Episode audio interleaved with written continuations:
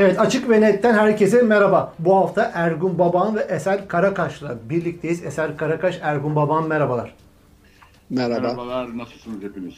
Eyvallah, iyi olacağız.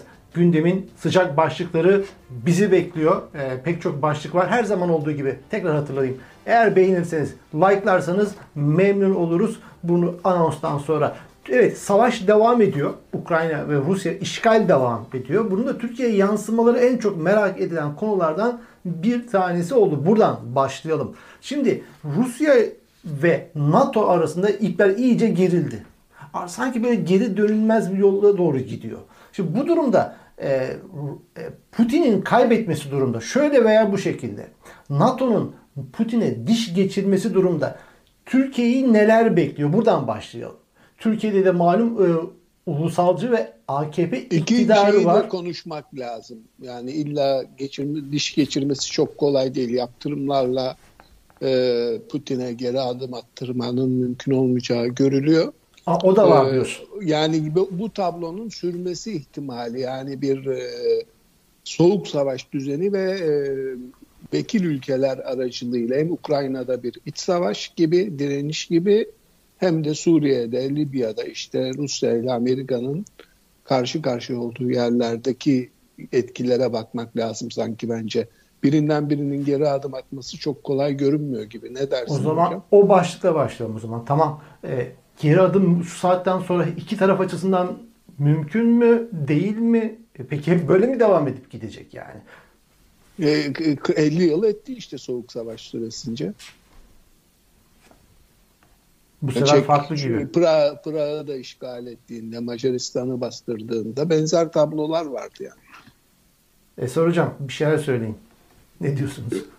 Seri, bu sefer farklı dedin. Ben zannetmiyorum. Soğuk Savaş'ta e, Ergun'un dediği gibi e, işte 50 yıl devam etti. Değil mi? 45 45 sene devam etti. 45-90. Böylesine bir Sonra yani, yani askeri şey yine sürüyor. Ama arkada bence e, başka bir değerler çatışması yaşanıyor. Şimdi burada kendisini ciddiye aldığım için şey yapmayın ama bugünkü yazısında mesela Ahmet Hakan şöyle bir şey söylemiş Hürriyet gazetesinde. Diyor ki yani illaki Putinci ya da Putin karşıtı olmak mı lazım diyor. Arada bir yerde olamaz mısın? Hayır olamazsın. Çünkü Putin bir değerleri temsil ediyor. E, Putin karşıtı cephe işte batıcı değerler dediğimiz yerde başka bir şey temsil ediyor. Yani burada arada bir yerde olmak batı değerlerinden ciddi bir şekilde taviz demek. Yani Eser çat- burada bir şey sorabilir miyim sana? tabii, Şimdi bu Rusya e, ve Çin görülüyor ki bu Ukrayna işinde ortaklaşa hareket etmişler. Yani o Tabii Çin çok- Pekin'deki olimpiyatlara gittiğinde bilgi vermiş. E, o da olimpiyatlardan sonra yaparsan daha iyi olur gibi detaylar konuşulmuş. Nereden biliyoruz? Yani Irak Savaşı sırasında yaptığı açıklamalardan itibar ve güvenini kaybeden Amerikan yönetimi bu kez bütün verdiği istihbaratın doğru çıktığını kanıtladı Ukrayna'da. Her söyledikleri adım adım gerçekleşti. 11 Eylül'den sonra Amerika bu hegemonik gücünü İslam, e, radikal İslam, e, İslami terörizme karşı kurdu. İşte Afganistan'da, Irak'ta, her yerde. Şimdi gene bir e, global hegemomi için mücadele var. Rusya, Çin ve Amerika'nın önderliğindeki Batı medeniyeti arasında. E, Türkiye gibi ülkelere de ihtiyaç var. İşte Suudi Arabistan'la gerilim yaşanıyor. Prens illa Washington'a davet bekliyor anladığım e, Amerikan kampına dönmek için. O, o komünizm zamanı bu e, otoriter ya da diktatöryal ülkeleri e, demokrasi kampı denilen kesimde e, paketlemek daha kolaydı. Çünkü bir komünist şeytan vardı. Ona karşı herkesle işbirliği yapılırdı. Ama demokratik değerler, liberal düzen adına mücadele ederken Türkiye, Rusya benzeri bir rejimle nasıl bu cephede yer alacak? alması bir facia olur diye düşünüyorum. Yani senin söylediğin çok doğru. Yani çocuk oyunları var ya Lego diye. Lego'da oturuyor yani Çin'le beraber. Çünkü çok farklı da pozisyon alsalar Çin'le Putin yani Xi ile Putin, Çin'le Rusya aşağı yukarı bu anti liberal, liberal derken piyasa ekonomisi anlamında söylemiyorum yani. Özgürlük, anti özgürlükçü bir çizgide birleşmiş vaziyetteler. Dolayısıyla facia olur bunu- derken ne demek Eser Hocam? yani Türk- facia. Türkiye'nin burada Putin'in değerler dünyasıyla bütünleşmesi kadar hepimiz için, bütün Türkiye için facia bir şey olabilir mi? Bundan daha facia, daha kötü bir şey. Dolayısıyla ha bu illaki de böyle ABD artı Avrupa Birliği de değil. Muhtemelen mesela bu istila tehlikesi garanti, istila edilmeyeceğinin garantisini alırlarsa Polonya ve Macaristan da e, bu grupta yer alacaktır. Almaya, yani alıyor da zaten pozisyonlarında. Türkiye de kendi içinde ikiye ayrılmış vaziyette o anlamına bakarsan. Ben ben bu, bu tür tartışmalarda kendi pozisyonumu daima söylüyorum. Ben hiç amasız, şartsız, şurtsuz, koşulsuz Batı değerler bütününün yanında ol, olmasını istiyorum Türkiye'nin. Peki bu kara bu keskin virajda NATO tarafı, Batı tarafı, Putin, Moskova, Kremlin tarafı artık bir karar ver kardeşim. Oradan mısın, bizden misin gibi bir dayatma Türkiye'nin önüne, Erdoğan'ın önüne konur mu? Zannetmiyorum çünkü e, Türkiye'den çok büyük çıkarı yok şeyin Putin'in. Niye? Var Türkiye'den mı? hiç Nasıl yok? Yani tek, şöyle var. tek Şimdi hava sahası şu anda Suriye, Türkiye. Suriye'de limanı var. Laskiye Şu anda. Akdeniz'e inmiş. Yani sıcak su hani bir meşhur ta ilkokuldan beri öğrendiğimiz laflar vardır ya e, sıcak sulara Sıcak inecek deniz. diye sıcak denizlere inecek diye inmiştir. Laskiye'de çok büyük bir limanı var. Suriye müttefiki. Kimse dokunamıyor şeye Esad'a. E, yani o Türkiye'de ticareti çok sınırlı şeye şeyden.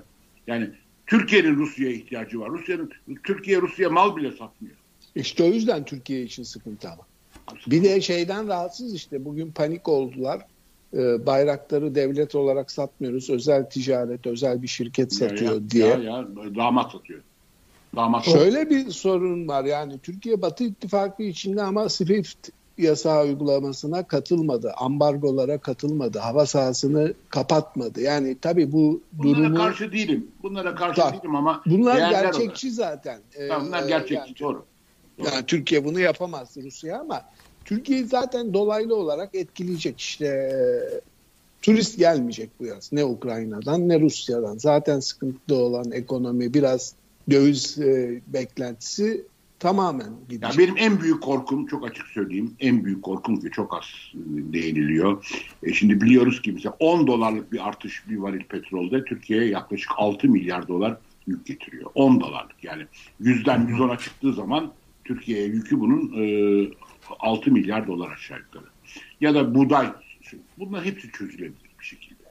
En büyük korkum 2024'te bütün bu olan bitenleri çok iyi yönetemezse Trump'ın tekrar Amerika'nın başına gelmesidir. İşte bu hem Türkiye için hem de bütün dünya için herhalde yani bütün bu turizm, buğday, enerji, enerji hepsini rahmetle aratacak bir sonuç olur. Allah korusun diyorum. Başka bir şey demiyorum. Onun için şeyin üzerinde, e, Biden'ın üzerinde muazzam bir tarihsel sorumluluk var. Hem kendi vatandaşları için hem dünya için. Bir şekilde Trump'ın iktidara gelmesinin önlenmesi lazım. O zaman Biden'ın, Batı blokunun Putin'e diş geçirmek zorunda değil mi o zaman? İşte bilemiyorum. Geçiremezse Ne e, demek? Çok kolay da değil. 600 milyar e, 600 milyar dolarlık rezervleri var. Yani bir kısmı şimdi zorlaştı kullanmaları ama öyle yani aşağı yukarı bu, rez, bu telaffuz ettiğim rezerv 650 milyar dolar Rusya'nın 3 yıllık ithalatı demek. Yani dediğim gibi bu Türkiye ekonomisini tabii olumsuz etkileyecek. Ee, buna bundan şaşacak bir şey yok. Ee, Türkiye Türkiye'de mesela ben tarımla çok eskiden beri ilgilenirim. Türkiye yaklaşık 40 yıldır 20 milyon ton buğday üretirdi. 20 milyon ton da tüketirdi. Böyle bir denge vardı.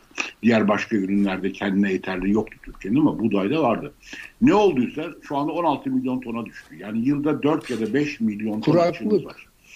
Yani e, kuraklık ama bunu başka türde çözülebilirdi bunlar. Çözemediler. Nitekim Tarım Bakanı bu sabah gitti. Ondan sonra e, Affını istedi. Af, Affını. affını, affını istedi. Yerine başka birisi geldi. E, Vahit Bıçakçı galiba ondan sonra. E, yani mesela, dolayısıyla o, o 5 milyon ton buğday fiyatları çok artarsa ve e, Ukrayna'dan ya da Rusya'dan bunun temin, temininde zorluk çıkarsa büyük bir sıkıntı. Daha şey- büyük bir tehlike Amerika Kanada it- ihracatı kısarsa. Kısa kısa çok tabii, önemli. tabii tabii tabii tabii tabii tabii tabii. Çünkü Kanada besliyor Avrupa'yı büyük ölçüde buğdayda. Bundan sonra Kanada buğdayıdır yani Avrupa'nın esas şeyi dayandığı şey. Amsterdam limanına gelir. Özel olarak ilgilendiğim konulardır bunlar. Kanada buğdayı girer oraya yani. peki burada ekonomi deyince Eser Otta, Hocam Ottawa'dan, Ottawa'dan gelir yani oranın buğdayı. evet, şimdi eğer Amerika, burada Kanada. Erdoğan bu ambargoyu fırsata çevirebilir mi? Rusya muazzam bir pazar. Şimdi pek çok firma oradan çekiliyor. Türkiye ne satacak Amerika şeye Rusya'ya? A'dan Z'ye neyi Apple varsa. çekilmiş ne satacak? Şey mi satacak? Kendi üretimi yok. Hepsi yabancı marka. Yani o yabancı markalar o pazardan çıkmış. Şimdi E, e, bizim üretim yapımız buna engel. Türkiye'nin ihracatında yüzde iki buçuğa düştü teknik, teknik teknolojik ürünlerin payı. Yani 100 liralık e, ihracatımızda iki buçuk liralık şey satabiliyoruz. Ha, Erdoğan Afrika'ya gidiyor doğru. Togo'ya gidiyor. Togo'ya satabiliriz ama Rusya'ya pek zannetmiyorum. Rusya'ya ne satacağız biz? Putin de Hangi- açıklama yapmış Afrika pazarına yöneleceğiz diye. Evet tabii tabii. Ondan sonra dolayısıyla yani böyle bir ihtimal de ihtimal de pek yok. Yani bu, bu olayın Türkiye'ye herhangi bir şekilde bir faydalı dönüşünü olacağını hiç zannetmiyorum. Zaten ya bu kadar kötü yönetildiği zaman bakın bir şey söyleyeyim size. Yani e, sen bir başka tarafa şey yapmak istedin belki ama dün sabah itibariyle enflasyon oranında Arjantin'de geçtik. Arjantin'deki Bu da bu yani hileli bir rakam yani gerçek rakamda değil. En az gerçek olduğunu 54. varsayalım. Gerçek olduğunu varsayalım.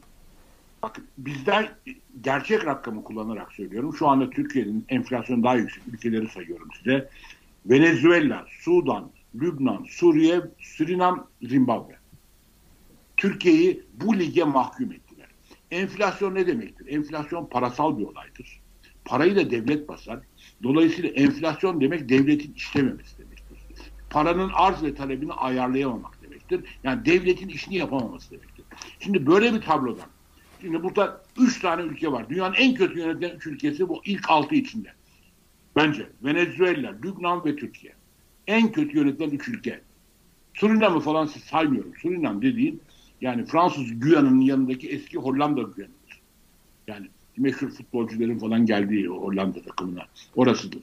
Dolayısıyla böyle bir ülke bu kadar kötü yönet, dünyanın en kötü yönetilen üç ülkesinden birisi bu savaşı fırsata çeviremez. Onun için bir yönetim şeyi gerekir.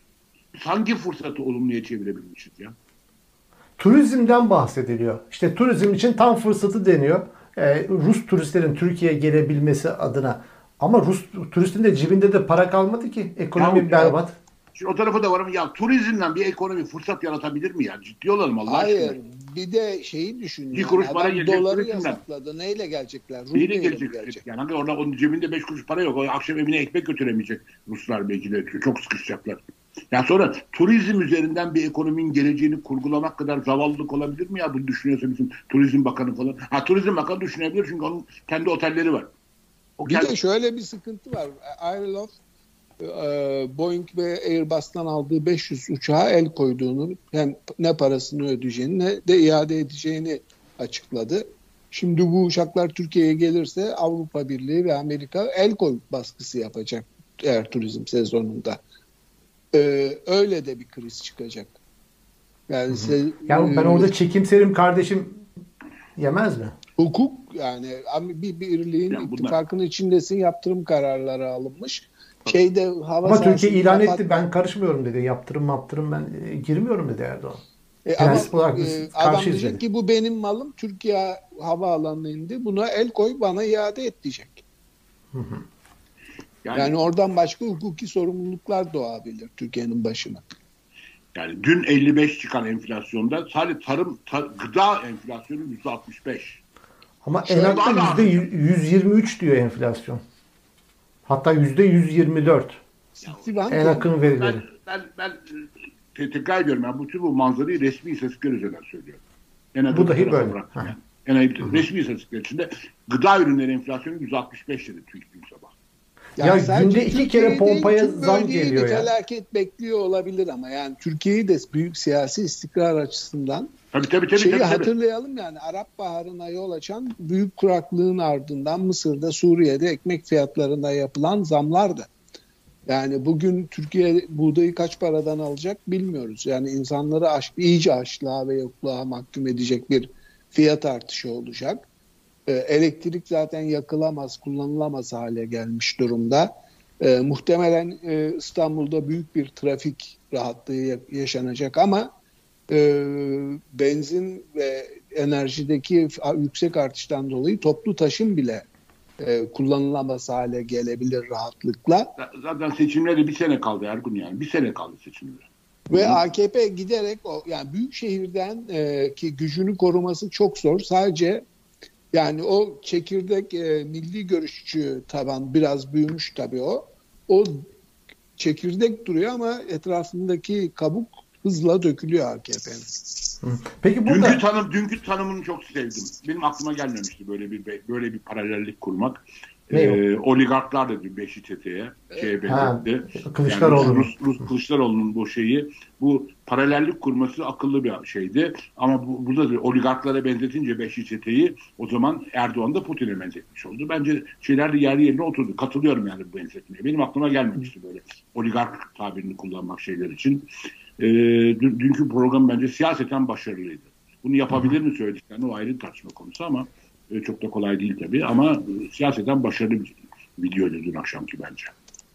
Peki yayının başında ben yanlış mı anladım? İkiniz de şunu mu dediniz? Şunu mu demeye getirdiniz? Erdoğan'ı ila nihayet ortada bir yerde takıl kardeşim safını belli etme mi derler?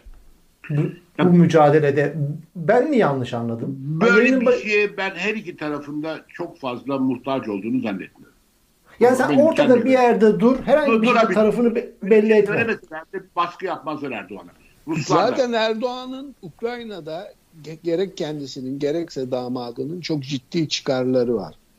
Yani e, Ukrayna'daki şeyler e, aslında Türkiye devletinin de uzun vadeli planlarını alt üst ediyor. İşte e, atak helikopterlerinin motoru, yeni nesil uçağın motoru, bu damadın fabrikasının ürettiği insansız hava araçlarının motorlarını Ukrayna ile ortak üretim planları vardı. Şimdi e, o planların hepsine eğer Zelenski'yi devirip kendi kuklası bir adamı koyarsa Putin e, ki öyle olacağı görünüyor yani bedeli ne olursa olsun. E, Türkiye ne kadar tarafsız kalmaya çalışsa da bir yandan Ukrayna'yı desteklemek zorunda içten içe. Rusya ile de arayı bozamaz. Yani tam e, Amerika'dan çok ikisi arasında şu anda e, kıvranıyor. Yani Ukrayna başka bir ülke olsaydı Ankara'nın e, sıkıntısı bu kadar büyük olmazdı. Hı hı. Peki Katılıyorum. Amerika'nın da bir baskı yaptığını zannetmiyorum Türkiye'ye. Türkiye'ye çok büyük baskı yani şunu yap bunu yap diye. Ben biraz Amerika'da Türkiye'yi boş vermişlik gibi bir şey seziyorum ben. Gündeminde değil yani. işte Gündeminde uzun- değil, evet. Amerikan Gündeminde Dışişleri Bakan Yardımcısı bölge turuna çıkıyor Mısır'la falan birlikte tabii. Türkiye. Yani Türkiye- NATO üyesi muamelesinden çok yani bölgede Evet, güçlü, büyük bir iri baş bir ülke onu da ihmal etmeyelim şeyi var. Aynen, aynen öyle. Aynen öyle. NATO'daki özel planlarda Türkiye'nin ile konuşulduğunu zannetmiyorum. Çünkü Türkiye'ye güven yok. Yani bunları Rusya'ya sızdırılabilir diye düşünüyorlar. Çavuşoğlu'nun Moskova'ya çok yakın olduğu endişesi hakim Washington'da. Zaten Çavuşoğlu da o baskı, o rahatsızlığı hissediyor. Onun tedirginliğini görüyorsunuz. Ee, yerine İbrahim Kalın'ın geçebileceği konuşuluyor kulislerde. Ee, şu anda bence Erdoğan e, ne Putin'i ne Ukrayna'yı düşünüyor. 2023 e, seçimlerini hangi yolla alırım E, ve 29 Ekim e, 2023'e nasıl başkanlık koltuğunda 100. yıla girebilirim hesabında. Bunun için gözü kara her şeyi yapabilir ama e, eserin de işin başında konuştuğumuz gibi eserle dünya atmosferi onun Putin'in yolunda devamına izin verecek mi? Soru orada ortaya çıkacak. Seçim Yani iz- izin vermesi demek Putin'in yolunda gitmesine Erdoğan'ın. Türkiye'nin artık o anti özgürlükçü cephenin içine iyice dalması demektir. Batı bu maliyeti kat- katlanır mı onun emin değilim. Çok emin Şey değilim. çok ilginçti ama değil mi? İyi Parti Genel Başkanı Akşener'in en NATO'cu, en Amerikancı konuşmaları yapıyor olması evet, yani. evet, evet, evet, Beklenmeyecek evet, bir evet. sertlikte çıkışlar Evet, yaptı. evet, evet, evet. O da herhalde işte MHP ile arasında böyle bir denge alıyor, bilmiyorum. Yani Şuna ne diyorsunuz? Rus Büyükelçisi bu hafta hatta birkaç gün önce Türkiye Büyük Millet Meclisi'ni ziyarete gitti. Dostluk grubunu ziyaret etti. Ee, gelen kulis bilgilerine göre medyadan, Türkiye'deki medyadan yakılmış. Ukrayna yanlısı olduğunu ifade etmiş, sitem etmiş. Hatta TRT bile demiş ki bu Erdoğan'ın kontrolünde bir kanal olmasına rağmen TRT bile Ukrayna yanlısı diye bir sistemi var ve turizm vurgusu yapmış. Bakın demiş ana pazar e, Rusya demiş. Ne diyorsunuz bu ziyareti Buna ve ek bu olarak bir de Perinçek'in e, Moskova ziyareti sonrası Ethem Sancak'la Ha, kendi Ethem kanalı, Sancak. ulusal kanalda yaptığı bir konuşma var. E, Moskova'nın Erdoğan'ı vefasızlıkla suçladığını iddia ediyor. Ne kadar doğru bilemeyiz yani. Tabii şey diyor işte ben sabahleyin artı gerçek artı gerçekte gördüm yani. Ee, yani böyle yapmamalıydık diyor. Bu şeyleri sat- satışı iyi olmadı diyor bayraktarların. Yani bu amaçla kullanmalarını beklemiyorduk. Yani Yani ne için bekliyor bile gösteriyor Türk e, sihalarının Tabii, tabii, tabii. e, Rus konvoylarını vuruşunu. Ya siyahların ne için kullanılacağını zannediyormuş ki Ethem Sancak. Orada yani tarım için mi Ethem- kullanacaklardı? Ethem- Ethem- Ethem'i tanıyoruz o yüzden. Ha biliriz yani. Eski Mao'cuydu. Ha, onun için Ee, Ethem'i pe- tanıyoruz. Onun için Ha. şey yapmaya çok şey yok. Ama orada biz kelimesi önemli. Biz diyor. Biz böyle bilmiyoruz derken tekil bir ifade kelime kullanmıyor. O hala partinin Merkez Karar Yönetim Kurulu üyesi galiba ama. Öyle mi? Partide Öyle mi? var mı Bilmiyorum. organik şey? Tabii tabii. Yani Yani çok, burada ciddi, çok ciddi konulardan konuşuyorsunuz. Bütün bunlar bir insan beşeri sermaye üzerine oturuyor. Akşamları te- şeyde CNN'e çıkan bir kor general var. Emekli kor general. Kievliler, Ukraynalılar Türk diyen mi? E, ya evet. ben onu geyiklere saklamıştım. Hayır, ya. hayır, hayır, bir dakika. O önemli bir konu. Bir kere sadece bir şey çok önemli bir konu. Agamemnon vardı meşhur. Değil mi? İşte Ha, şeyde, Agamemnon. Roma Savaşı'nda karşı tarafın adamı yani. Ondan sonra şeye karşı.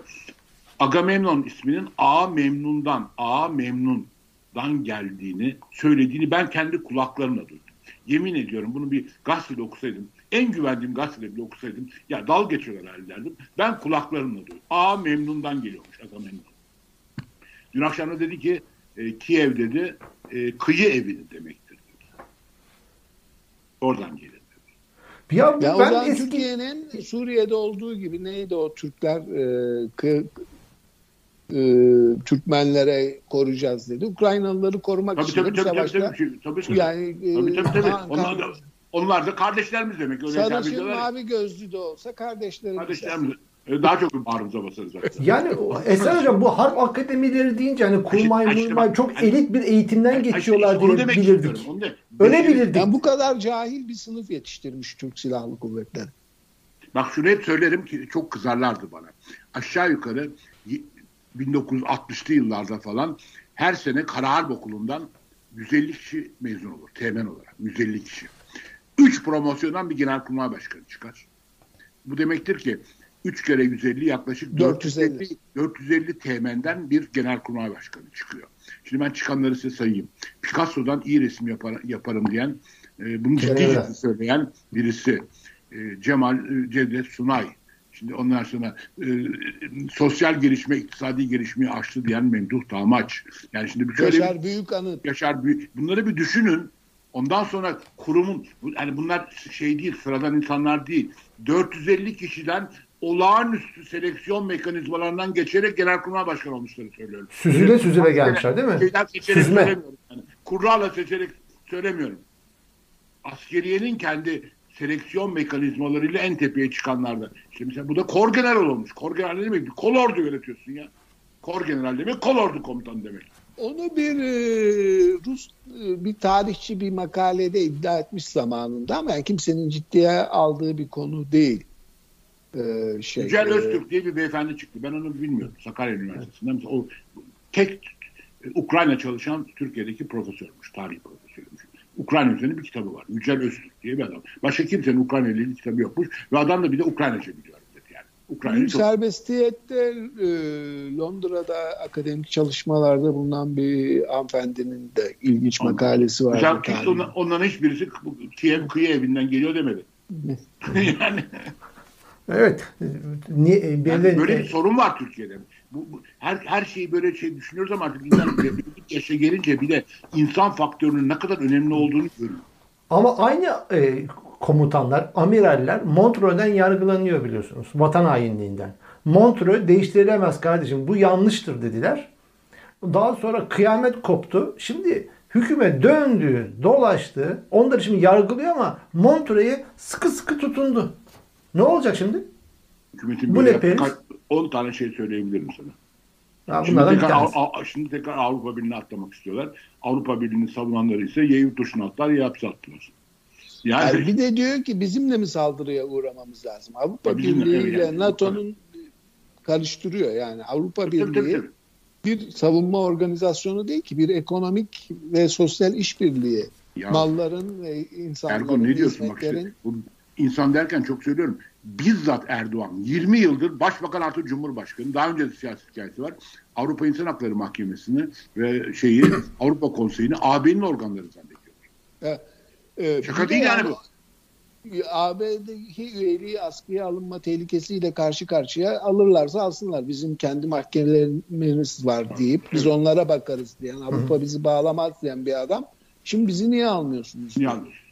Aha. Peki şey ne diyorsunuz? Bu Kanal İstanbul da bu vesileyle gündeme geldi. Eğer diyorum şu anda Kanal İstanbul olsaydı ne yapacaktık? Yani Montreux'e bir sımsıkı sarılıyoruz. Uluslararası bir sözleşme. Savaş gemisini ben geçirmem buradan. Arkasına onu sığınarak söyleyebiliyorsun. Peki Kanal İstanbul olsaydı ne Parasıyla olacaktı? geçiririz. Ama ben bu işi çok iyi bilenlerle konuştum. Tabii Kanal İstanbul'un başka bir sürü sakın. Orası bir rant şeyi. Başka hiçbir şey değil. Rant dışında başka hiçbir amacı yok. Ee, Kanal İstanbul'un Montreal'le hiçbir alakası yok çünkü. Tabii Yok tabii. tabii. Hiçbir alakası yok. E, Ruslar kanırta kanırta geçer bu sefer oradan. Hayır yani. Çünkü orada Her önemli ülke. olan boğazdan geçtiği değil. Belirli bir tarihte mesela bugün ayın kaçışı? 4 e, 4 Mart 2022'de Karadeniz'de kaç gemin olduğuna bakıyor senin. Nereden geçmiş falan diye bakmıyor. Yabancı gemi olarak. Dolayısıyla ama orası bir rant kapısı. Hem de çok çirkin bir rant kapısı. Başka Ama şu, bu konuyu özetlersek e, Erkan, e, enerji fiyatları Amerika e, körfez ülkelerini ikna edene ve kaya gazını üretimini arttırana ve rezervlerini devreye sokana kadar işte olağanüstü haller için Amerika'nın sakladığı rezervler var. Enerji fiyatları yükselmeye devam edecek. Türk lirası tabii. bu hafta şimdi Kanada 0.50 puan faiz arttırdı. E, Amerikan merkezi Amerika Mart'ta arttırdığını resmen açıkladı yani. Mart'ta faizleri açık. E, 0.25 mi yapacak, 0.50 mi Evet. yapacak onu bekliyoruz. Muhtemelen o da 0.50 yapacak. Ee, tahıl ve e, diğer girdilerde enerjiye sadece yokluktan değil yani e, gemi fiyatları uluslararası ticarette ne diyorlardı onu unuttum adı gelmedi aklıma. O fiyatlar delirmiş vaziyette. Yani eskiden 1 liraya taşıdığın mal şimdi 3 liraya geliyor. Ee, ürün maliyetine artı bir de nakliye maliyeti yükleniyor. Ee, Türkiye halkları için bu bir cehennem demek. Zaten yoksulluk ve yoklukla kıvranıyor. Seçilmiş bir iktidarın yani seçime dayalı meşruiyeti bir iktidarın e, sandıktan çıkabilmesi e, Çok zor, çok zor, çok zor. ihtimalini sıfırlıyor bu. Yani, Yani hilesiz, hilesiz, e, dolapsız çıkamaz.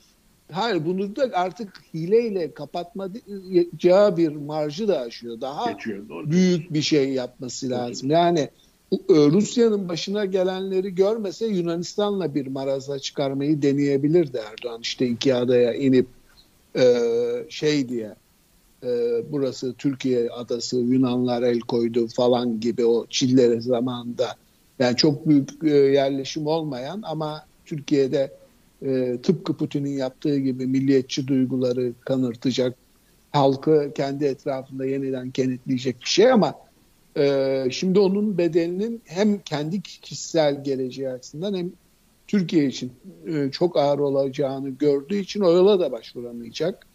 E, Suriye'de Amerikan tarafı hareketine izin vermeyecek 2023'te Biden olduğu için. Putin hiç vermeyecek. Yani İdlib'de eğer Ukrayna'yı bir yoluna koyarsa İdlib'de dönüp hesaplaşabilir Türkiye ile.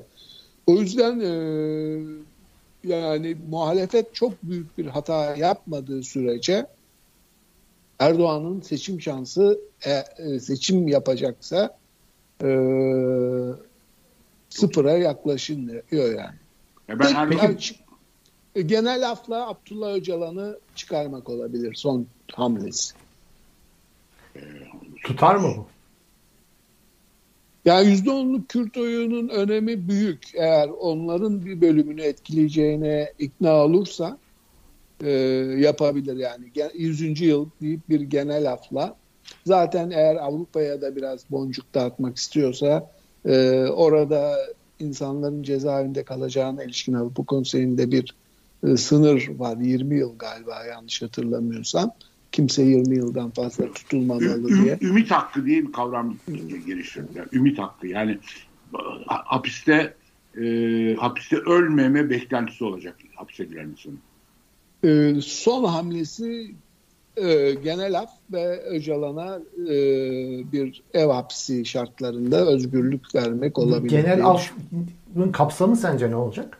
Herkes yani şeyli af çıkaramaz. İşte cemaatti, Kürttü, şeyli yapmayacak. Bütün Fakat bu hafta af- şöyle ilginç bir gelişme yaşandı. Onunla ilgili yorumunuzu sorayım.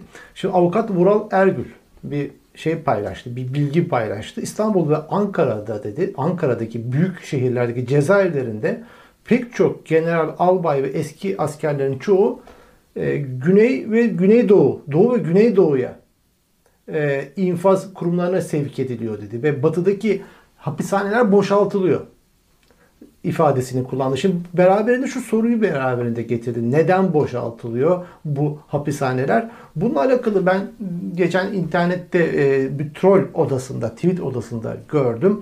İlginç şeyler bahsediyorlar. Diyeceksiniz trollün sözünden yola çıkılır mı? Çıkılmaz elbette ama bakanın Pakdemirli'nin istifa ed- etmesinden iki ya da üç gün önce çekilmiş bir e, chat odası bu. Se- e, konuşma odası.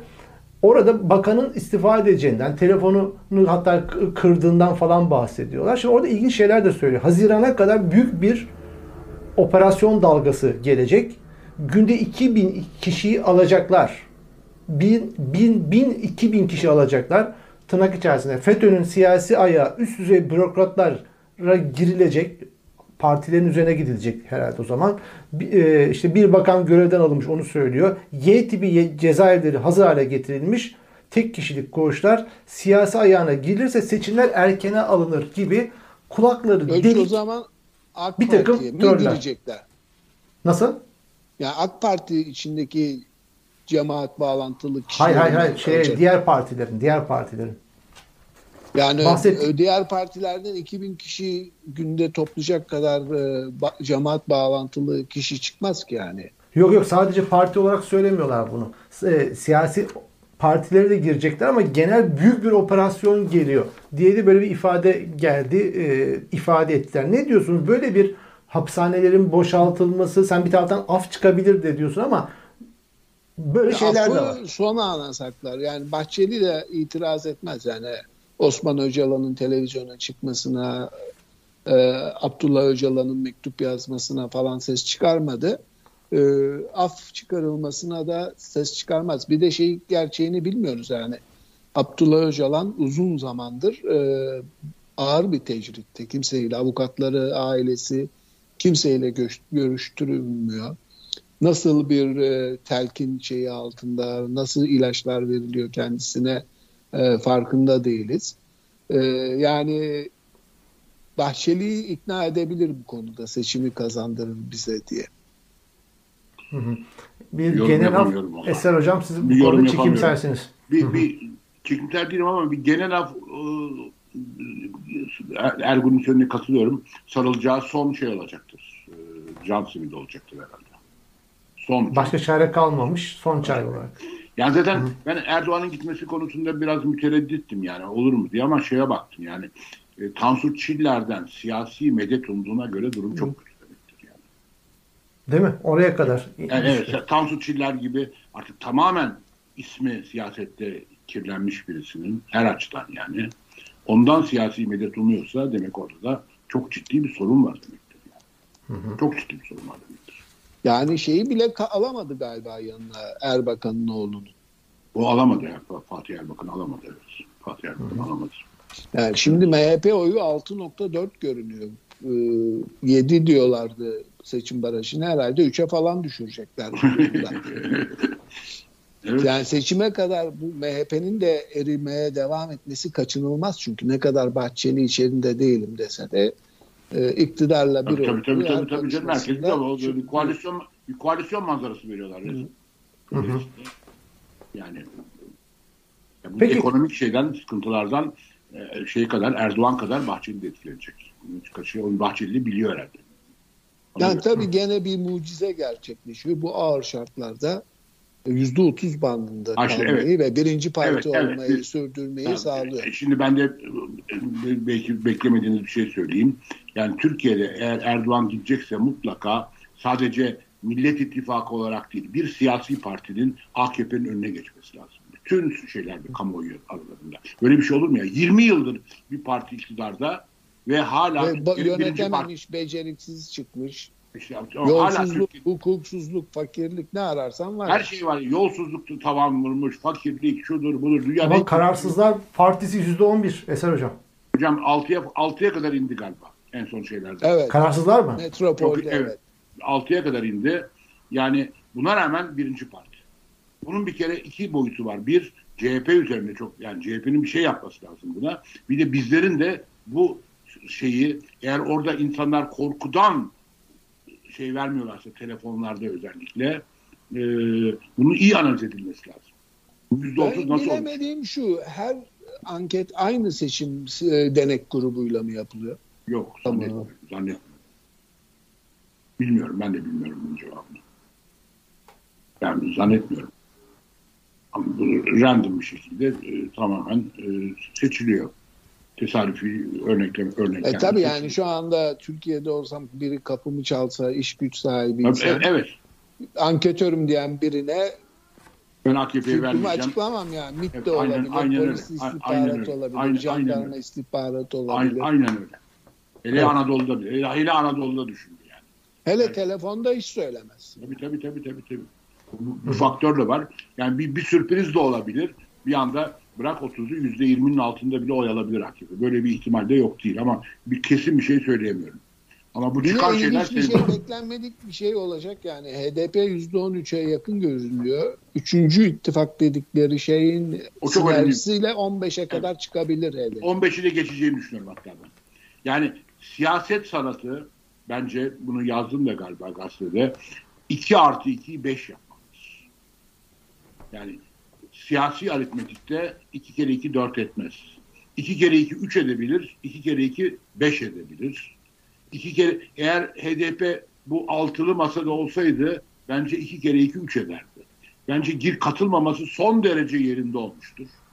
HDP, Türkiye İşçi Partisi ve başka şeyler katılırlarsa o ittifaka bir millet ittifakı yanında üçüncü bir ittifak olarak demokrasi ittifakı olarak mesela o da güzel bir isim ee, yüzde on beşi geçeceğini düşünüyorum hatta ben o ittifakın. Yani hiç alakasız insanlardan oy alacak. Oy alma ihtimalleri çok yüksek olur. Ben çok E biliyorum. Şimdi CHP'ye bakınca görüyoruz ki işte bugün bir bir sürü yerde Bolu gibi bir belediye başkanı var. Edirne'de Alaaddin Çakıcı'yı ağırlayıp plaket veren belediye başkanı var. Marmaris'te Simpaş'la ortaklık yapıp e, doğal parka e, lüks e, evler yapan, devre mülk yapan bir belediye başkanı var ve CHP yol, AKP'yi yolsuzlukla, mafya ile iç içe olmakla suçlarken, e, ırkçı söylemlerle suçlarken içindeki bu unsurlarla e, mücadele etmeyi göze alamıyor, hesaplaşamıyor. Yani o zaman e, tereddüt yaratıyor daha batıya açık demokrat kuşaklar açısından. yani bu tabii, tabii, tabii. genç nesiller ne kadar olursa olsun cep telefonu vasıtasıyla YouTube'dan çok bence hızlı bir şekilde dil eğitimi de alıyorlar bir şekilde. Çok İngilizce video izliyorlar. Ee, CHP'den CHP'ye çok yakın bakmayabilirler. Bir de yani bir parti dönüp dönüp 100 yıl önceki kurucuya döner mi? Yani sonuç itibariyle işte Amerika Birleşik Devletleri'ni Washington kurmuş. Fransa'yı e, Pompeo e, alıp bir e, De Gaulle pardon nereden? E, şeye e, artık yaşlandık isimler karışıyor. E, savaşta bir zafer. Bugün yani dönünce bakınca Fransa'da De Gaulle şöyleydi, De Gaulle almasaydı yanmıştık, bitmiştik diye bir konuşma yapan kimse var mı? Böyle bir siyasi tartışmanın yok böyle bir şey. ya, Asla yok. Yani dönüp dönüp 100 yıl öncesine tamam e, kurucu lider saygıyı hak ediyor ama günlük siyasi tartışmaları kurucu lider üstünden yürütmek kadar bu işte e, siyasi olgunlaşamamanın kendine kendine güvenmediği için hep Atatürk'e şey yapıyor referans veriyor. Ben çok iyi Çok- hatırlıyorum. O zaman çok e, televizyonlara o tartışmalara katılmıştım. Gümrük Birliği sırasında bakın. Sene 95. Bir CHP'li bir Atatürk olsaydı sence girer miydi dediğini soru hatırlıyorum. Bir CHP milletvekili. Yani Atatürk olsa gümrük birliğine girer miydi diye. Ne cevap vereceğim şaşırdım yani. Ne, ne, böyle bir soruya ne denir yani? Bir de yani bu ayetlerin yorumu gibi herkes farklı Evet yani, yorumluyor. evet, evet, evet. O diyor ki Atatürk olsaydı Bolu Belediye Başkanı da Atatürkçü, Edirne'de öyle. Ee, herkes kendine göre bir Suriyeli göçmene karşı olan da Atatürkçü. Perinçek de Atatürkçü. Para- Yani bu kadar günlük siyasette yıpratmamak lazım kurucu liderleri. kesinlikle. Yüzde yüz. Peki ilerleyelim o zaman. Vakit oldukça ilerledi. Ee, bu hafta Ahmet Şık ilginç bir ses kaydını paylaştı. Dikkatinizi çekti mi? Sezgin Baran Korkmaz'la alakalı iki olay. Onu İsmail Saymaz'la telefonunla bağlantısında isim vermeden söylemişti değil mi? 10 milyon euro istendi benden diye. Ha, şu, şu, şunu yani 10 mi- e, şimdi 10 milyon ver, Euro. 10 milyon euro ver, kahraman gibi ülkene dön diyor Dön. bir AKP'li Sezgin Baran Korkmaz'a. Ses kaydını Ahmet Şık bunu yayınladı. Ne diyorsunuz? Süleyman Ee, Soylu'nun adı geçiyor ses kaydında. Ee, Onlar Süleyman için iyi bir haber galiba. Kara para işinden e, yırttı Amerika'daki davada. E, iade konusunda yok. Dolandırıcılıktan, Amerikalıları dolandırmaktan ve hükümetini bir şey. Yani orada Türkiye ile ilgili siyasi bağlantıları gündeme gelir mi? Yani Halkbank davasında bile buzdolabına kaldırdı Biden. Yani hala Amerikalılarla konuşsan Amerikan medya bar, yargısı bağımsız böyle şeylerden etkilenmez ama hiç olmayacak bir şeyi yaptı. Sonuç almayacağını bilerek e, istilaf mahkemesi konuyu a- yüksek mahkemenin önüne götürdü ve bu sayede Erdoğan'a bu davanın e, Türkiye seçimi sonuçlanıncaya kadar gündeme gelmeyeceği garantisi verilmiş oldu. Yani e, yüksek mahkeme bunu reddedecek ama gündemine alıp reddetmesi en az bir buçuk iki seneyi peki bulacak. bu karar Ukrayna krizi sebebiyle değişir mi? Ondan önce alındı. O İşte Türkiye'yi ondan önce alındı. Peki şimdi e, e, Halkbank meselesi tekrar artık yüksek mahkemeye gitti o yani 16 Ama ay 18 ama ay bekliyor. o 10 18 Mayıs'ta galiba yüksek mahkemeye gidiyor mecburen. Gidecek Süreler. de işte e, gittikten sonra onu sıraya alacak. Yüksek mahkemeye şey baskısı yapamazlar. Bunu- Sonbaharda çıkar diye bir e, söylenti var. Hı hı. Bilmiyorum. E, Bilmiyorum. Peki e, isterseniz unuttuğumuz bir başlık yoksa haftanın geyiklerine geçelim. Ne dersiniz? Ee, geyiklerine geçelim. unuttuğumuz başlık Var mı? Yok. Baba. Yok değil mi? Sama vakitte zaten toparlıyor bir saati. Peki haftanın konuğundan taraf alalım. davası. Ha taraf davası. davasını O, ben bir şey unuttuk diyoruz yapalım. ama. Mehmet Baransu'ya 14 yıl, e, Ahmet Hakan, şey Ahmet Altan, e, e, Yasemin Çongar ve e, Yıldırım neydi? Yıldıray. Türker. Türker. Yıldıray. Yıldıray. Türker. o Yok. Uğur Uğur. Uğur. Uğur. Uğur. Onlara 3 yıl 4'er ay hapis cezası verildi.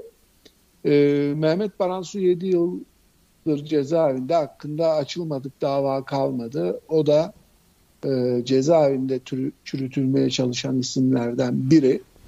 Yani ve gündem bile olmuyor tabii Türkiye'de bu konular. Ee, insan hakları kavramı gelişmediği için e, bu insanların uğradığı hukuksuzluk, haksızlık maalesef e, liberal diyen, kendini özgürlükçü diyen e, tarafta da e, pek gündeme getirilmiyor ve aynı AKP gibi FETÖ kavramı içerisinde düşmanlaştırılıyor. Gene 7 yıl yattıktan sonra e, belki çıkabilir mi acaba şimdi? Yok hakkında başka bir sürü dava Başka var. davalar. Askeri ca- casusluk davası var. Er- er- yani çok dava, dava var hakkında. Peki gündeme getirmeyen cız bir konu da şu oldu bu hafta gene yargıyla alakalı. Ee, 14, 16, 17 yaşlarındaki çocuklar devleti yıkmaya teşebbüsten harp okulu Müebbet, birinci sınıf evet. ve ikinci sınıf müebbet almışlardı. Yargıtay bozmuştu bunu. Şimdi yeni baştan mahkeme karar verdi. Müebbet hapis. Ya Bu kararları komutanları terfi ediyor. Sarayda Mehmet Uçum falan veriyormuş yani bir masa varmış. O konuşuldu ve en etkili olan, en sert olan da Mehmet Uçum'muş galiba. Osman Kavala davası dahil. Ee, yani şimdi Rusya'da da hem New York Times'ta hem Le Monde'da okudum. Ee, Rus askerler tatbikata gittiklerini sanırken kendilerini savaşta bulmuşlar ve bunların çoğu e, diğer cumhuriyetlerden ya da daha yoksul yerlerden gelen farklı etnik yapıdaki kişiler, çocuklar. Ee, aynısı şeyde yani onun 7 yaşındaki çocuğusan 7'de tatbikata gidiyorsun deyip köprüye gönderip kafasını kestirmişsin. Yani çok planlı, programlı yapmışsın ve şu anda da bu çocukları 7 yıldır cezaevinde tutup bir daha en az 3 yıl, 2-3 yıl tutacak e, bir hamlenin içinde kalıyor. Müebbet aldılar, müebbet. Yok Yargıtay gene bozacaktır bunu yani. Eğer bir kurumsal hafıza varsa ne değişti ki? Şeyi ne değişti değil mi? Hı hı. Yargıtay kaç tane karar değiştirdi? Onu da söyleyeyim arada da. Yani, bir de ben de böyle bir yargı kararından bahsetmek istiyorum. Yargı karar değil de daha doğrusu yargıya gitmeyen bir olaydan. Yine bu salı günkü grup toplantısında Kılıçdaroğlu bu kur korumalı TL mevduat meselesinin özellikle kurlarda şimdi bu savaşa bağlı olarak bir yükselişte olacaksa bütçeye muazzam yükler getireceğini söylüyor. Bunun çok büyük haksızlık olacağını söylüyor. Ama bunu bir türlü Anayasa Mahkemesi'ne götürmedi ve götürmeyecekler anladığım kadarıyla. Çok açık anayasa aykırılığı çok açık bir madde. Fakat götürmüyor. Ben de bunu taktım kafama. Hani var ya bazen insan tak, takılır bir şeye. Ya Anayasa Mahkemesi de artık Türkiye'de saygın bir kurum değil yani. Şeye Ama, göre rüzgara şeyi o bile ahime bağlılığı e, Evet çok kötü bir karar var ya korkutucu. Yani korkutucu. esas değil dedi yani. Ona beş gibi bir şey oldu ya. Böyle, yani böyle... anayasa e, mahkemesi kendi anayasasını inkar etti. O madde tabii, tabii, duruyor tabii. orada. Tabii. Yani Peki saati deviriyoruz. Şey. E, toparlayıp haftanın geyiklerine geçelim isterseniz. Evet Eser Hocam var mı elinizde? Haftanın en büyük geyiği bence e, e, yerlilik ve millilik örneği olarak Bilal Erdoğan'ın e, Starbucks'larda Türk kahvesi söyleyin demesiydi. Çok gırgır bir şeydi bu yani. Yani nereye oturtacağım çünkü sonuç olarak ciddiye al, almayabilirsin tabii Bilal Erdoğan'ı ama sonuç olarak Cumhurbaşkanı'nın oğlu ya oğlundan bahsediyoruz. Dolayısıyla belli bir ölçüde almak zorundasın. Yani bunu bir yerlik ve millilik örne örneği olarak sundu. Bu korkunç bir şey. Starbucks'ta zamanda, içeceksin diyor. Starbucks'ta bak başka yerde değil. Starbucks'ta Türk kahvesi içeceksin diyor. Yani insan ne, ne diyeceğini dili, dili damağı tutuluyor yani. Ne diyeceğini bilemiyorsun bu, bu, bu durumda. Başka ne olabilir? Evet. Yani çok korkunç. Evet. Ki bu yerlik ve millilik şeyi yerli ve milli dedikleri her şeyde dökülüyorlar. Şimdi Ama nasıl? Bafra pidesini de önerdi. Onu atlamayalım. E git başka yere bir her taraf pideci dolu ya. Her taraf pide Karadeniz pidecisi dolu yani. Git orada ye yemeğini o sıra bak. Dedik, Kahveyi de git kahvehanede iç. Kahvehanede iç başka yerde iç. Ne bileyim yani. Yani ne, ne nasıl bir kafadır bu yani? Bunu ne yiyorlar? Ne, hakikaten merak ediyorum ne bir de değişik bir şey ok atıyorlar, yani? ok atıyorlar. Ok atıyorlar. Değişik bir şeyler şey içiyorlar ondan sonra ok atıyorlar. ne bileyim yani. Yani yerlik ve millilikle ne alakası olabilir yani? Peki başka?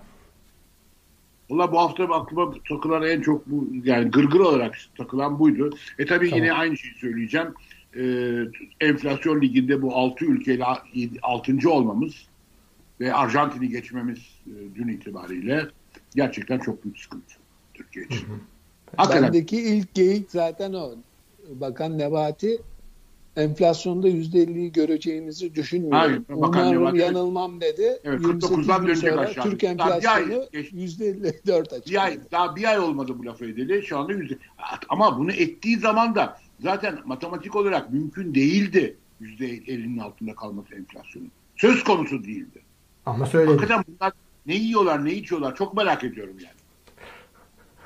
Pide, bafra pide. Yani, doğru değil çünkü artık yani. insan bir bakan olarak böyle bir şey söyleyip de aradan daha bir ay geçmeden e, senin öngördüğün enflasyona 5 puan daha yüksek çıkarsa enflasyon o bakan istifa eder ya. Yok Sayın Erdoğan'ın ekonomi politikalarıyla başarıya ulaşacağını söylüyor. Ve düşün ya iki tane e, çapı tartışmalı kişi ekonominin başında ve birbirleriyle kavgalı konuşmuyorlar. Merkez Bankası Başkanı ile Ekonomi Bakanı. Ya şu laf olur mu ya? Merkez Bankası'nı ve politika faizlerini önemsizleştirdik dedi ya. Böyle bir şey olabilir mi ya? Merkez Bankası önemsizleştirdik diyor ya. Merkez Bankası devlet demektir. Ya böyle bir mantık olur mu? Resmi e, e, enflasyonun %54 olduğu bir ülkede %10 faiz veriyorsun. Tabii dünyada rekor yüzde yüzde 40 negatif reel faiz var şu an Türkiye'de. Ha bir de şunu söyleyeyim o zaman 40 reel faize rağmen kurlarda büyük bir sıçrama yoksa demek bir mekanizma kurdular ve kamu bankaları aracılığıyla muazzam döviz satıyorlar. Bu da yakında ortaya çıkacak. Bu da çok büyük bir suç oluşacak. Ama muhtemelen e, özel bankalar mevduata çok ciddi TL faizi veriyordur şu anda. Vallahi çok da vermiyorlar. Yani hepsinde reel faiz çok yüksek. Hepsinde çok yüksek. Biliyorum yani. İşte yüzde altmış falan vermezsen kimse para yatırmaz. Yatırıyorlar. Yüzde altmış falan veren hiçbir özel banka yok. Ben izliyorum. Özel olarak izliyorum. Soruyorum yakınlarıma. Ama şey el altından verirler gene hocam. Şimdi dolar faizleri de uçacak Amerika'da. Yüzde 23, yüzde 23, 24 civarında, yüzde 24 civarında faiz veriyorlar. Kimse ona para yatırmaz. Türkiye'de zaten TL'ye... Tabii tabii, tabii. Yakın, yakında dolar tekrar çok kısa zamanda 18'e gelir herhalde diye düşünüyorum. Hı hı. Ne yapsın? Peki devam edelim. E, Meral Danış Bektaş'ın e, bir tweet'i var. İlkesizliğin kitabı çıksa AKP dönemini anlatan 20 cilt çıkar herhalde diyor kitap yazılsa. yani bu dönemin ilkesizlikle ilgili kısmını. Ee, ha, haberden bir şey. Ee, insanlar gece benzine zam geleceği açıklanınca panik halinde benzincilere koşuyorlar ya. A Haber bunu şöyle yapıyor. Halk her gece ucuz mazot alıyor. Olaya iyi, iyi niyetle bakıyor. Görüyor musun? Ne kadar temiz ve masum bir bakış açısı. Evet. Türkiye'de çok rahatsız olduğum bir şey var. Fikri takip diye bir şey yok aslında. Yani fikri takip kavramını geliştirmişler. İstanbul'un silüetiyle ilgili Süleymaniye'de başında Bilal Bey'in olduğu vakıf vardı mesela. Gündeme geldi. Ben, ben de bir İstanbul'u çok seven birisi olarak buna çok şey olurum. E bitti konu mesela. Konuşulmuyor. Şimdi haber diyor yok bu buralarda gazetelerde. Mühürlendi ama. Durdu, Mühürlendi ve geri adım atacaklarını söylediler. Yani evet. bir, bir karar bir, bir şey olması lazım hocam. Yok yok yani, devam etmiyor inşallah. Ama en azından Türkiye'deki medyanın onu yeni halini fotoğraflaması lazım. Yani bilmiyorum. Sezen yani, Aksu meselesi kapandı gitti bak. Ne, yani özrü kabahatinden büyük diye bir laf vardı ya ben onu Sezen Aksu'ya söylemedim. Başkanı söyledi. Peki kimin dilini koparmayı düşünüyordun o zaman? Onu soran da yok. Ya yetişemezsin ki hocam konulara. Yani 17-25 Aralık kapandı daha büyük. Tabii o, o da öyle. O da öyle. Yani. O da öyle. 17, o, artık Türkiye'de 17-25 Aralık'ta ortaya saçılan her şeyin doğru olduğunu herkes söylüyor artık. Kendi işlerine de söylüyorlar. Ama yani Türkiye halkı bunu Çok içselleştirdi. İçselleştirdi. Vallahi bu da, o içselleştirdi da, o da, derken yani 17-25 kabullendi. Neyi kabullendi? Yapılanları. Hırsızlık var ama anlamında mı? Yani kabullendi? bu dünyada zaten o zaman da çalıyorlar ama çalışıyorlar diye bir laf çıktı yani. Böyle bir dünyada başka bir ülke olur mu yani? Çalıyorlar, ama çalıyorlar çalıyorlar. ama yakalayanı da hapse atıyorlar baba. Bir de o var. Etiyen o zaman bir analiz yapmıştı. Et, Etiyen'in şeyine göre şey demişti Etiyen. E, istikrarı yolsuzluğa tercih etti. Demişti. Türk halkı için. Artık o da kalmadı. Yani artık tercih edilecek bir yolsuzluk yani. Her şey bat bat gitti ya. Yani. Onun için bir eleştiri getiremiyorsun. Tutacak bir yer yok çünkü. Ne, ne, ne diyeyim Şeyden Joker kullanıcısının tımarhane arşivi diye paylaştığı bir haber geçmişten. Çorum'da Hayvanları Koruma Derneği açılışında kurban kesilmiş. Bak işte, işte böyle bir ülke Türkiye ya. Yani ne yapacaksın yani? Böyle bir ülke Türkiye yani. Onun için yapacak fazla, fazla bir fazla bir şey kalmadığını görüyorum. Onun için yani. Seyit Tofus'un e, Seyit Tosun'un bir tweet'i kuralına göre yaşayan insanlara en son 30 yılda en şu büyük kazığı, en çok kazığı atmış ülke Türkiye diyor kurallara uygun yaşayınca hakikaten Büyük kaybediyorsun. Diyorsun, diyorsun, Yani kuralsızlığın e, hakim olduğu. Sonuncu da Erdoğan 19 Haziran 2018'de 24'ünde siz bu kardeşinize yetkiyi verin. Ondan sonra bu fa- faizle şunla bununla nasıl uğraşılır göreceksiniz demiş. Fevzi iş başaran dedim değil mi? 2018'de Erdoğan Cumhurbaşkanı seçildiğinde benzin 6 TL idi. Bugün 18 TL diyor. Belki daha da artmıştır. Enflasyon 16 idi. Bugün 54. Dolar 5 TL idi. Bugün 14. Tabii. Yani. Dolayısıyla yani söyleyecek fazla bir şey yok ama yüzde otuzda oy aldı gözüküyor. İşte bunu çözemiyoruz. Yani nasıl olur, nasıl olur? Ben bir de Türkiye'deki bu şey tabii. Yani bütün bunların çö- çözemi bir batı karşıtlığı var Türkiye'de. Ben bu benden çok çok Evet. belirgin belirgin bir şekilde var ve bu üstelik kendini ilerici diyen e, işte bilmem e, egemenlikçi diyen milliyetçi diyen kesimde çok yani sol e, şeylerde sol milliyetçilerde sol ulusalcılarda falan artık marazi bir aşamaya şeye gelmiş vaziyette. Yani Evet yani biz giyimde, kuşamda, tüketimde batılı olalım ama değerde batılı olmayalım. de, değerlerde batılı olmayalım. Böyle yani bir şey var. aslında belki AKP'nin yüzde otuz olma gerekçelerinden biri de o. Evet, Muhafazakar kesimin Aynen, aynen. bu insanların e, liberalliğinden ve demokratlığından emin olmaması ve yaşam tarzının Aynen, aynen. bir iktidar değişikliğinde tekrar kısıtlanabileceği korkusu. O yüzden Davutoğlu ve Babacan'ın ve Karamollaoğlu'nun o masada olması CHP ile önemli. Öne- öne- önemli. Bir, bir, bir general çıktı geçenlerde yani emekli general ismini vermeyeyim. Doktor ünvanında var. E, doktorası da var herhalde. Yani Rusya ile ilgili bir şey söyleyecekti. Yani söylememek için gir uzun uzun Irak, Irak Amerika nasıl işgal etmiş, ondan sonra Suriye'de neler yapmış. Bütün bunları anlatmaya başladı. Zaten süresi doldu. Rusya ile ilgili bir şey söylemeden e, söz başkasına geçti. Aslında bir geyik daha. Ee, savaş Ukrayna'da. Ukrayna'da elektrikler kesilmedi ama Sparta'da gene elektrikler kesik diye bir tweet vardı. Ve bugün de Tarım Orman Bakanı'nın devir teslim töreninde elektrikler yine kesildi, kesildi. kesildi. Yine Aynen, aynen öyle. Evet. Bu kadar. Evet, Var mı başka? evet. Peki bende sıra e, o törende elektriği ben de not almıştım. Bunu söyledin. Vartolu'nun bir tweet'i vardı. E, maaşı yetmediği için işe yaya gidenler Erdoğan'ın aya gideceği sözüne zil çakıp oynuyor. zil takıp oynuyor demiş. Ondan sonra Yusuf Yerkel biliyorsunuz Soma'da Evet. vatandaşı mağdurları tekmeleyen adam sonra da ayağım incildi diye e, rapor alan 6 bin euro maaşla Frankfurt'ta ticaret ateşisi koltuğuna oturmuş. Tekmesinin karşılığını almış. Bunun kayda girmiş. Geçmiş olalım. Ondan sonra Doktor D adlı bir tweet kullanıcısı diyor ki bu zeytin ağaçlarının kesilme meselesiyle alakalı Allah ömrünüzden alsın zeytin ağaçlarına versin amin demiş.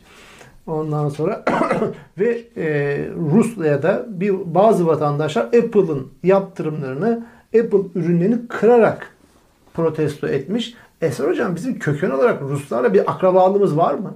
Ukraynalıymış. O kor general öyle söylüyor zaten. Yani öyle bir şey yok diyor.